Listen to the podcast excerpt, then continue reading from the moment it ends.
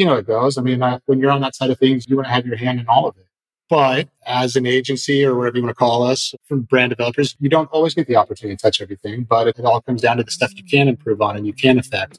And so our focus was on that at that point. And so what we said is like, okay, if we're going to use the logo, which has served them well, but if we're going to use the logo and keep it the same, how do we have everything play off of that?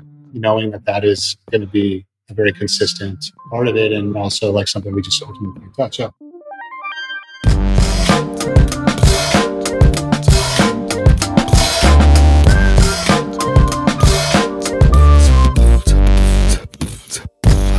Everyone, welcome to A Change of Brand, a show featuring behind the scenes stories of rebrand glory, drama, or disaster. I'm your host, Blake Howard. Today's episode cracks open a story about a booming beverage brand and how their packaging update helped thrust them further into the category limelight. And I don't know about you, but before 2010, I can't ever remember even considering to drink a sparkling water. I was borderline offended at snooty restaurants if they offered me still or sparkling after I asked for water. In fact, when LaCroix first entered the mainstream and onto my radar, I had one friend who consistently called it La Duty. But now, more than 10 years later, I probably drink two a day. And my experience is a microcosm into the explosive growth of the sparkling water category. And today we get to hear the story of one of its now largest yet unexpected players, Spindrift. In 2016, just months after launching a refreshed packaging design, they closed an impressive round of funding, $10 million to be exact. They also picked up distribution partnerships with companies like Starbucks, Kroger, and Whole Foods, and in two short years showed an increase of 800% in sales. Today, it's one of the largest startup brands in the sparkling water space. And what caused all of that success? How did they get that distribution deal? Was it a little hard work and hustle? Or did the rebrand cause all of that? Today, we get a glimpse into the real answer. For more context and history on Spindrift and what led up to this 2016 change of brand, let's go to brand strategist Tracy Clark for our briefing.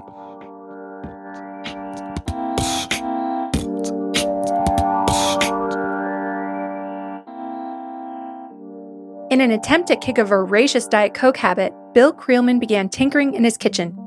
He grew up in western Massachusetts where eating fresh caught seafood and summerite berries was a way of life. Creelman was used to simple, unprocessed, and incredibly fresh food, and he soon realized the absurdity of reaching for a sugary, processed soda to pair with a farm to table meal. Wanting to instill in his young kids the value of real ingredients, he set out to make a beverage that would match these ideals. In 1997, Creelman and Gil McLean co founded Stirrings, a line of premium cocktail mixers, rimming salts, and other bar ingredients. Stirrings took off like wildfire and was acquired by beverage powerhouse Diageo in 2009. Nearly a decade after Stirrings' launch, Creelman was back in the lab stirring up something new. After a few false starts, he landed upon a beverage based on just two ingredients fresh fruit juice and triple filtered sparkling water. He named it Spindrift, a nod to his early days spent on the shores of Nantucket Island. For those who haven't spent a lot of time on the water, a spindrift is that spray that blows off of ocean waves. To Creelman, the name was a perfect metaphor for refreshment. With that, in 2010, Spindrift Beverage Company officially waded into the decade's sparkling water wave, but with a key differentiator. Rather than quenching thirst with the so called natural flavors in competitors like LaCroix and Bubbly, Spindrift stood apart with their one key ingredient Dubbed the seltzer decade, the 2010s were bursting with bubbly water. From big names like PepsiCo and Coca Cola down to private label store brands, it seemed like every brand was getting in on the action, trying to eke out some market share among consumers who were looking for alternatives to sodas and juices. Some of those brands even rose to a cult like status. I'll mention LaCroix again since they have a level of fandom that has inspired everything from fan art to costumes to user generated content shares and even an unaffiliated website where you can personalize your own can. Meanwhile, up in Massachusetts, Creelman shopped Spindrift around to restaurants and stores all around Boston, and it soon developed a devoted following. From growing staff to growing product lines to new partnerships with quick serve restaurants and cafes, Spindrift grew by leaps and bounds. In 2016, the company decided to refresh its look and packaging as a way to stand out on the ever crowded shelves of seltzer and sparkling water in a push for big box distribution. With new products in the pipeline and a bright future in its sights, Spindrift was ready for a change of brand. Previous to the 2016 redesign, the Spindrift cans were all white and had a lot going on. Three or four typefaces, a logo with cresting waves for the dots over the eyes of the word mark, and several claims on the front of the pack 15 calories, no sugar added, seltzer, and made with fresh squeezed grapefruits or limes or oranges, etc. Oh, and there was a floating little drippy fruit thing in the top right. And part of the problem is that Spindrift is a premium product, but the old packaging felt a little too homegrown. The new packaging and overall identity kept the logo in place, but the refreshed design definitely elevated the brand with its simplified approach. Each can is adorned with a centerpiece, a watercolor fruit illustration, and it has really bold color blocking of white on the top and a lead color on the bottom coordinating with its flavor. Be sure to see the change of brand for yourself at a changeofbrand.com. Just click on this episode and scroll down to see the breakdown. The redesign was led by Colony, a branding and design firm based in LA. I had the chance to talk to the two founders, Adam Renfree and Adam Nathanson, to get their take on the project. They're really down to earth and nice guys and didn't even judge me too much as I pompously swigged a lemon LaCroix in their faces during our interview, which I did apologize for, just for the record. Okay, known as the Adams, or Adam Squared, if you will, Adam Nathanson is the creative director and Adam Renfree leads strategy. And they're old college buddies meeting at the University of California, Santa Barbara, where they played volleyball together on the school team. And after school, they both had creative careers, and Renfree was a little bit more in photography, finding his way into the strategic side after helping launch a few brands and then eventually going in house with a small craft beer company. The other Adam, Adam Nathanson, is a self taught graphic designer who mostly did freelance work on an assortment of projects. And eventually, he really focused in on packaging and branding, especially in the beer world as well. Staying in touch over the years, they always hoped to do something together one day. And then that day came. Here's Adam Nathanson. 2014, we were sitting down and we were having a beer and we were like, man, are we going to do this thing? Like, this is ever a time where I think we were both, you know, mid 30s at the time, we just both gotten married. We did not have kids. And we were like, if we're ever going to do this, this is the time. And, you know, we were like, all right. It was kind of like a blind leap of faith to a certain degree. And there was always that thing in the back of our head too. It's like, we're really good friends. We don't want to like damage our friendship, of course, you know, but let's feel this out. And I think, you know, we just went all in and we cobbled together a portfolio between the two of us. And we started pitching ourselves as Adam and Adam, like right off the get go, because we didn't even have a company name we kind of went from there. Adam and Adam hit the market, ready to storm the branding beaches of the West Coast, when all of a sudden, a really nice new client opportunity rolls in. Here's the other Adam, Adam Renfree. That kind of came about just by chance. Adam and I had just started the business. We were maybe seven months in in 2015. And I think maybe, I don't know if it was a blind email or just a cold call came through from the CMO at the time that's been Strick Walker, and he had been familiar with our work from his time at Patagonia. And he gave us a call, and I don't think Adam and I had heard of the brand at the time. It was a very regional brand in the Northeast at the time. We were, we were based in LA, so we had been familiar with it. So it was something that kind of came in cold. We kind of quickly did our research and saw what Spindrift was about, and kind of jumped into the conversation both feet from there, just because you know we were so early in the business, we were just still hungry. I mean, like Adam said, we were still Adam and Adam for probably the first four or five months, or Adam Square or something silly. And we, we just started calling like maybe two or three months ahead of that. So it was like our first, it was kind of one of our first official sort of cold calls. They really came to us looking specifically more for like a web rebuild more so than, than anything else. And, and their main product at the time was more of a sweetened kind of soda replacement product, which was kind of more on the line of a, a natural soda. And the seltzers had just launched, which they were called the sparkling waters at the time.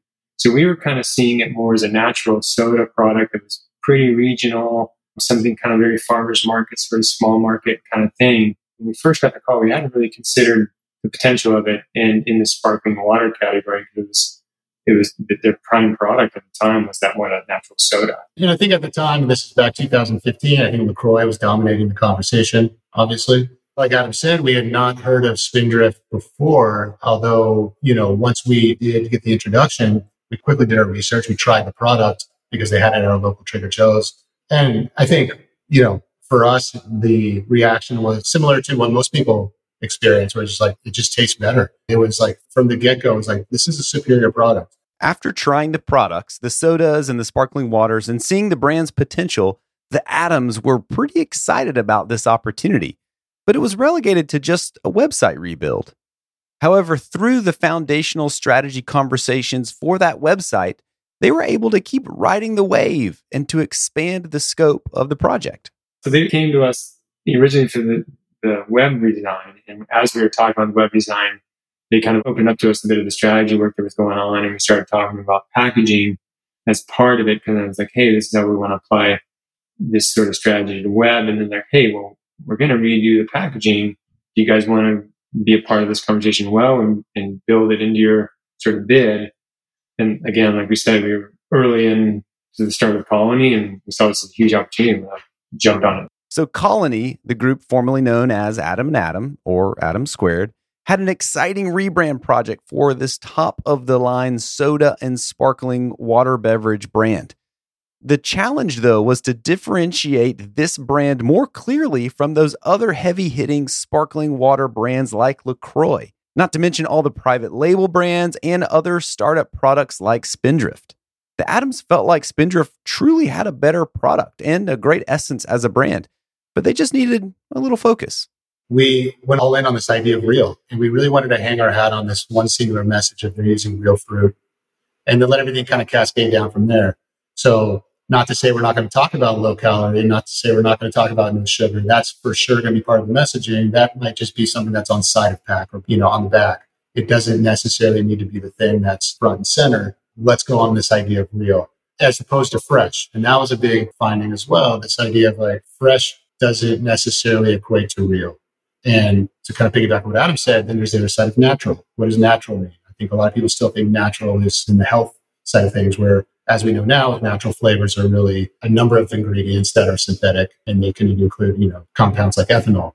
So, you know, we really wanted to focus on the singular message, and that was really the, the objective from minute one for us. I think in the beginning, we were looking to kind of take it soup and nuts and kind of really go for it. And at, at first, I think there was a little bit of hesitation to doing that. But then as we kind of got into it, there was a little bit more openness and a little bit more sort of understanding of like, okay, we've got to make, make some bigger changes.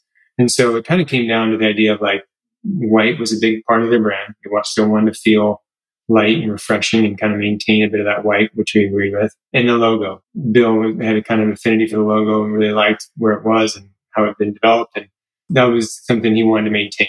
It was a clear initiative of like, hey, we want to bring in a big, broader, new consumer audience to this, but at the same point, not lose touch with who we already have. And, you know, because they had a pretty loyal fan base in their sort of regional market at the time. So it was kind of like maintain those people, open it up, and kind of maintain some of the awareness they already have. We certainly did dive into some strategy as it related to messaging on pack. I think from the get go, we didn't have during during our concept phase, we were not trying a bunch of different messaging where we were littering the front of pack. I think it was always pretty singular in its expression. We felt pretty confident in the direction. Certainly there was some strategy in the way we might weight things on the side and what that hierarchy might ultimately be, but we knew where we were starting off. We knew like everything was going to cascade down from this idea of real. From there, you kind of get into your, you know, when you're talking about real fruit, typically lower calorie, lower sugar, nor no sugar, you know, whether it's natural sugars so we knew we wanted it, that to be the guiding principle of everything. We had a meeting very early on, and we were kind of in this sort of still kind of feeling each other out stage. We're in a little hotel room in Santa Monica. It was one of our first big meetings, and they came out from Boston, and the five of us sat in a room and we kind of like reviewed the strategy and we're going through it. And I think we might even throw some post-its on the wall and things, but it was really kind of like just walking through it and kind of like digging into the research. And it kind of really percolated to the top this idea of real was the thing that the consumers were grabbing onto, the brand could stand on, and was something they could own in the market. In the beginning, we kind of came out of that, you know, hotel room session and we had a pretty clear idea what we were going to do. We had this idea of like maintaining the white and how we're going to treat fruit on the front and this messaging. So we did have one big presentation up front where it was like five pretty clear directions sort of fleshed out with can mock-ups and really trying to figure out like, okay, how is the messaging come across? How are we going to use color? How are we going to communicate still sparkling water and not a juice because we felt like, you know, too much color was going to communicate too much juice. And while we were doing this, we still were had to account for the, the soda at the same time. So we are creating a system for both the soda and the sparkling water in parallel because we were kind of going through both at one time. So in the beginning, it was like, okay, here's how we're going to approach the sparkling waters and seltzers. Here's how we're going to approach the sodas based on color and, and like kind of mouthfeel and flavor and how we're going to communicate that. And so we're kind of like working through illustrations and treatment of white and logo kind of, you know, through those, that first round. So the first round was pretty fleshed out, big presentation of five full directions. We had one that we kind of were leaning into pretty hard, but it was like full five directions. And, you know, this was five years ago before Zoom for us was really a big thing. So it was, you know, it was all over the phone and, you know, presentations and we were on speaker on our iPhone in our little like office upstairs from, you know, Tony Alva's old skate shop. And it was a pretty casual kind of thing.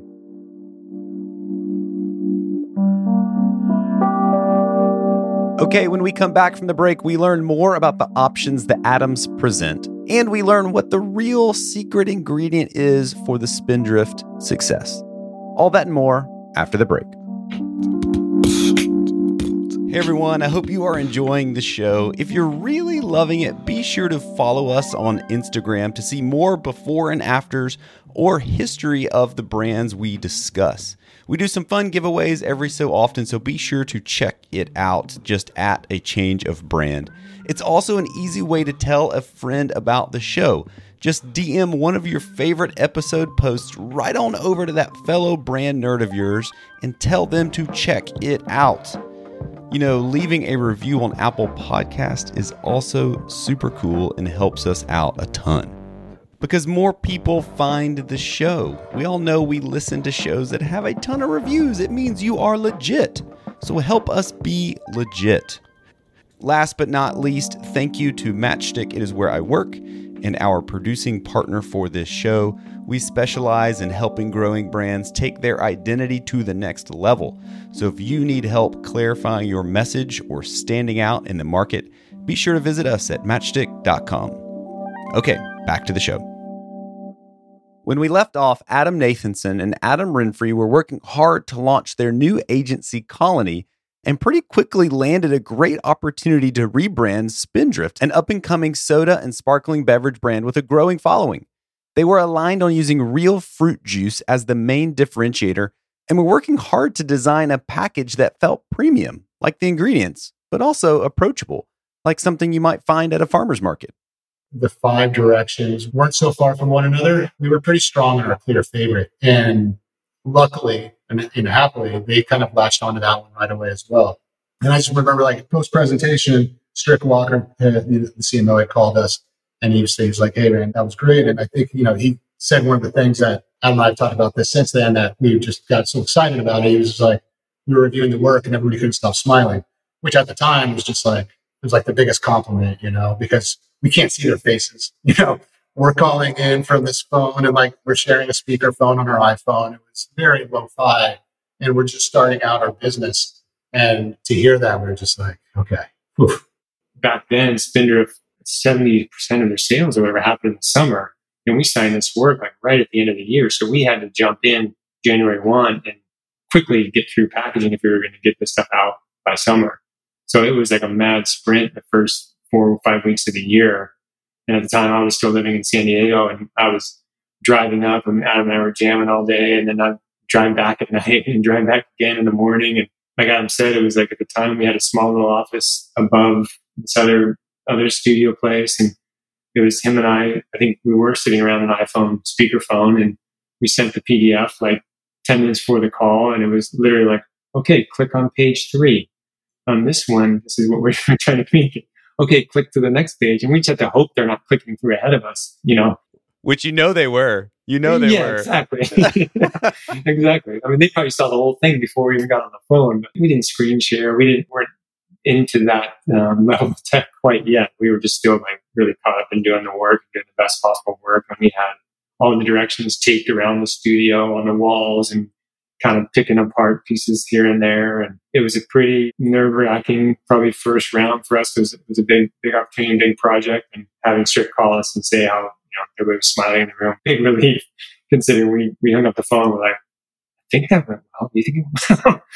What was it that ultimately said, like, yes, that's the right direction? What was kind of their reaction to that concept? One of the things that I know Bill really kind of liked, he really liked the, the fruit illustration the style and the watercolor style and how that made him feel that it was still this sort of small, really purposeful brand, but at the same point still kind of felt like this thing he had worked so hard to create. It was something that was communicating the real fruit message that he had you know, put into much time and figuring out his story of how he created this thing is him squeezing fruit in his kitchen and sparkling water and making a mess and his wife getting upset with him.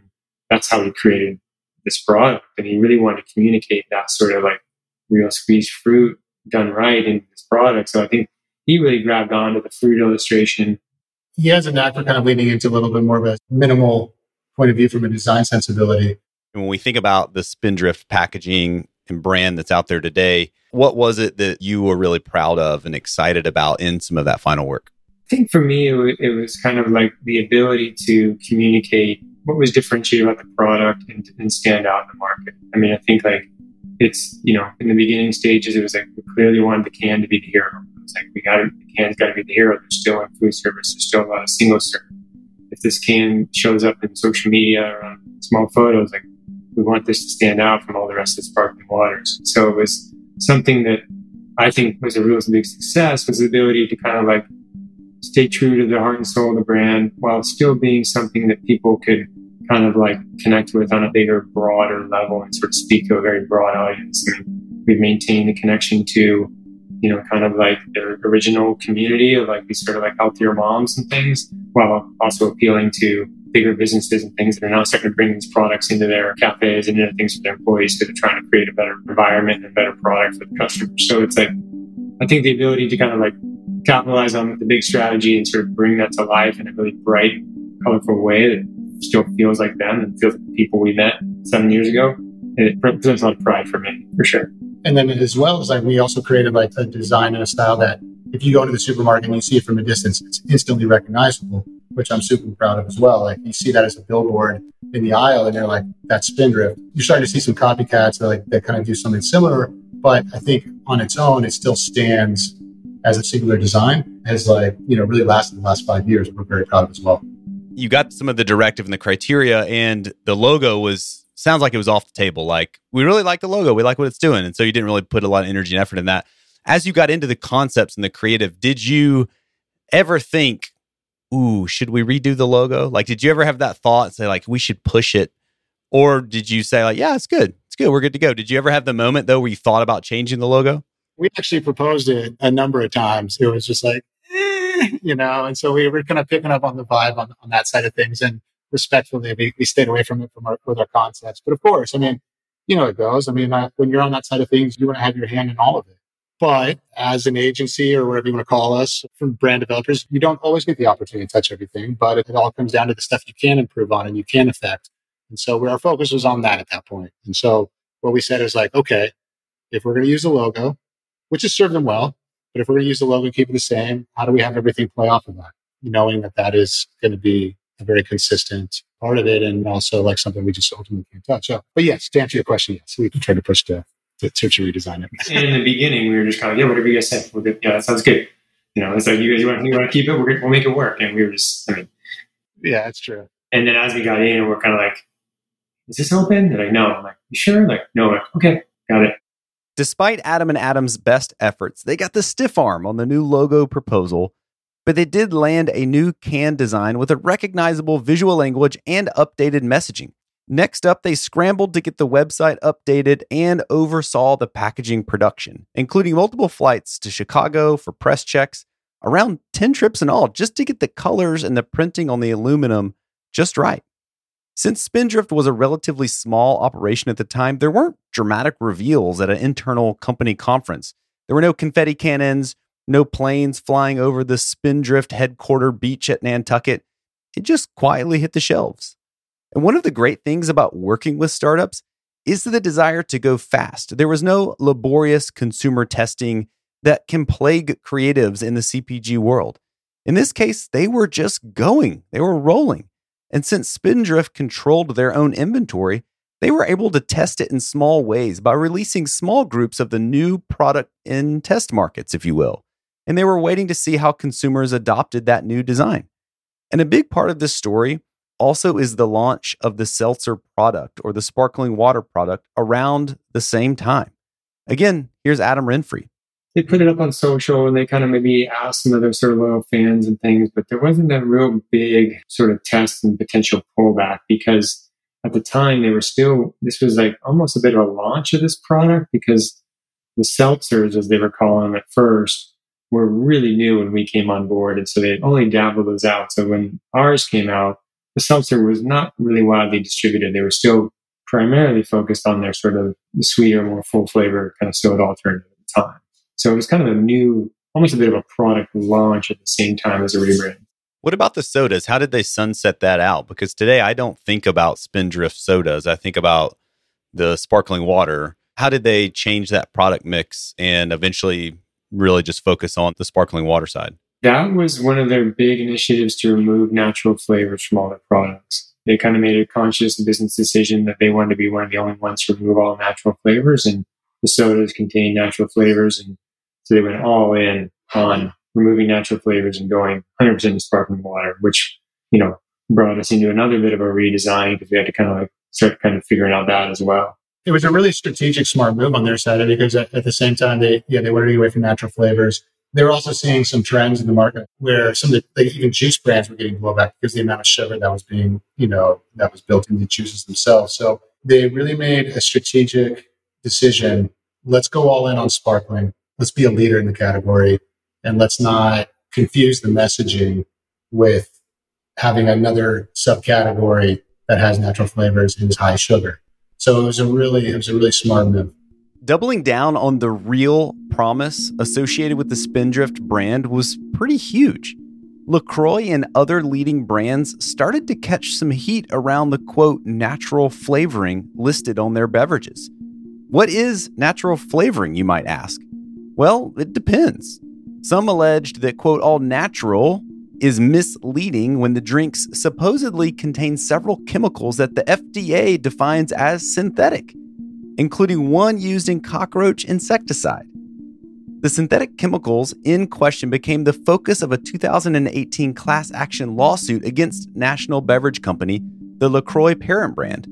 The company, in response, said the chemicals in question naturally occur in strawberries, pineapples, bananas, and many other fruits. And in fact, the court agreed. In 2020, the lawsuit was ultimately dismissed, stating the allegations were kind of baseless, but the negative PR affected many in that category that had the natural flavoring. And the power of focus in this story really shouldn't be overlooked. And I think that is the real secret ingredient for the brand's success focusing in on real fruit juice. Yes, the redesign helped the product stand out on the shelves, and yes, the simplified design language better aligned perceptions with the reality of the quality product. But I can't get past the fact that they canceled an entire product line of sodas with natural flavorings since it went against this new brand promise of keeping it real. That takes courage. And all in all, the project went pretty smooth for this newly formed agency colony.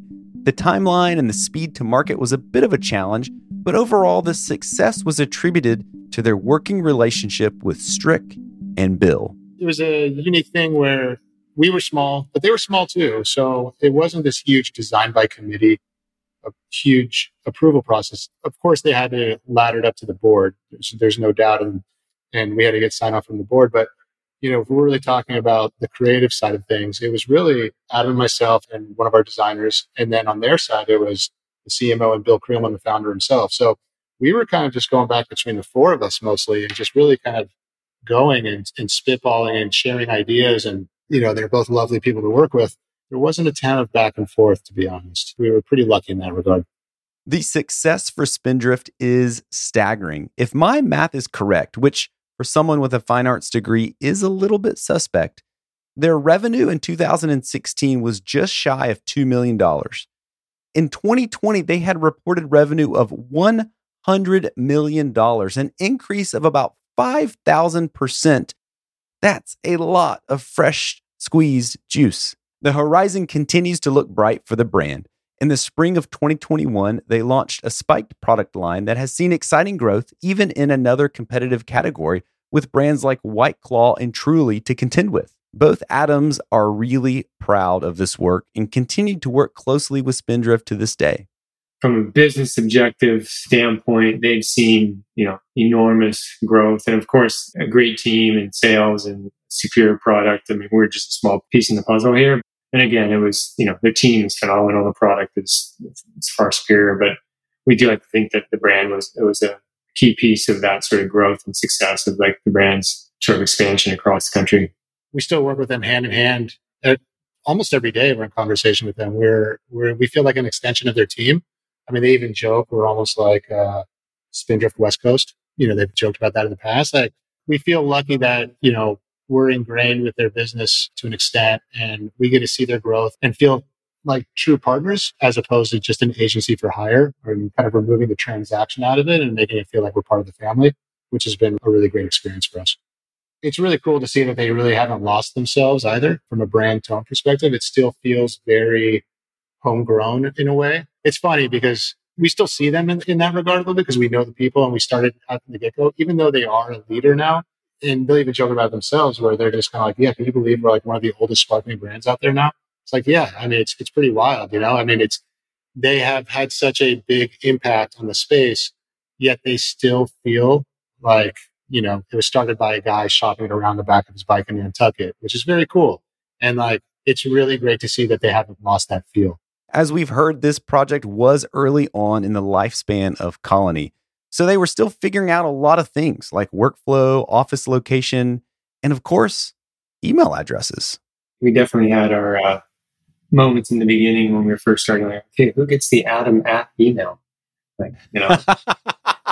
who, like, who did? Like, no, nobody. No one can get it. Nobody. Yeah. You know, Adam and last initial. And like, it's always the joke in every meeting. It's like, kind of like, so who's Adam one and who's Adam two? I like to play number one just I'm older. It kind of goes back and forth. And there's, I mean, we've had every joke under the sun, but it's pretty, oh, it's pretty funny. Okay, that is a wrap Thanks for listening, and special thanks to Adam Nathanson and Adam Renfree for their time and giving us a behind the scenes look into the work. To see more visuals from today's episode, head on over to achangeofbrand.com. And if you liked today's episode, share it with a fellow brand nerd or leave us a review on Apple Podcasts. Today's episode was edited by Matt Owen, fact checked by Jill Jefferies, co written by Pamela Henman and special thanks to Tracy Clark for our brief in and Maliq Faulks for today's episode artwork. I'm your host, Blake Howard, signing off.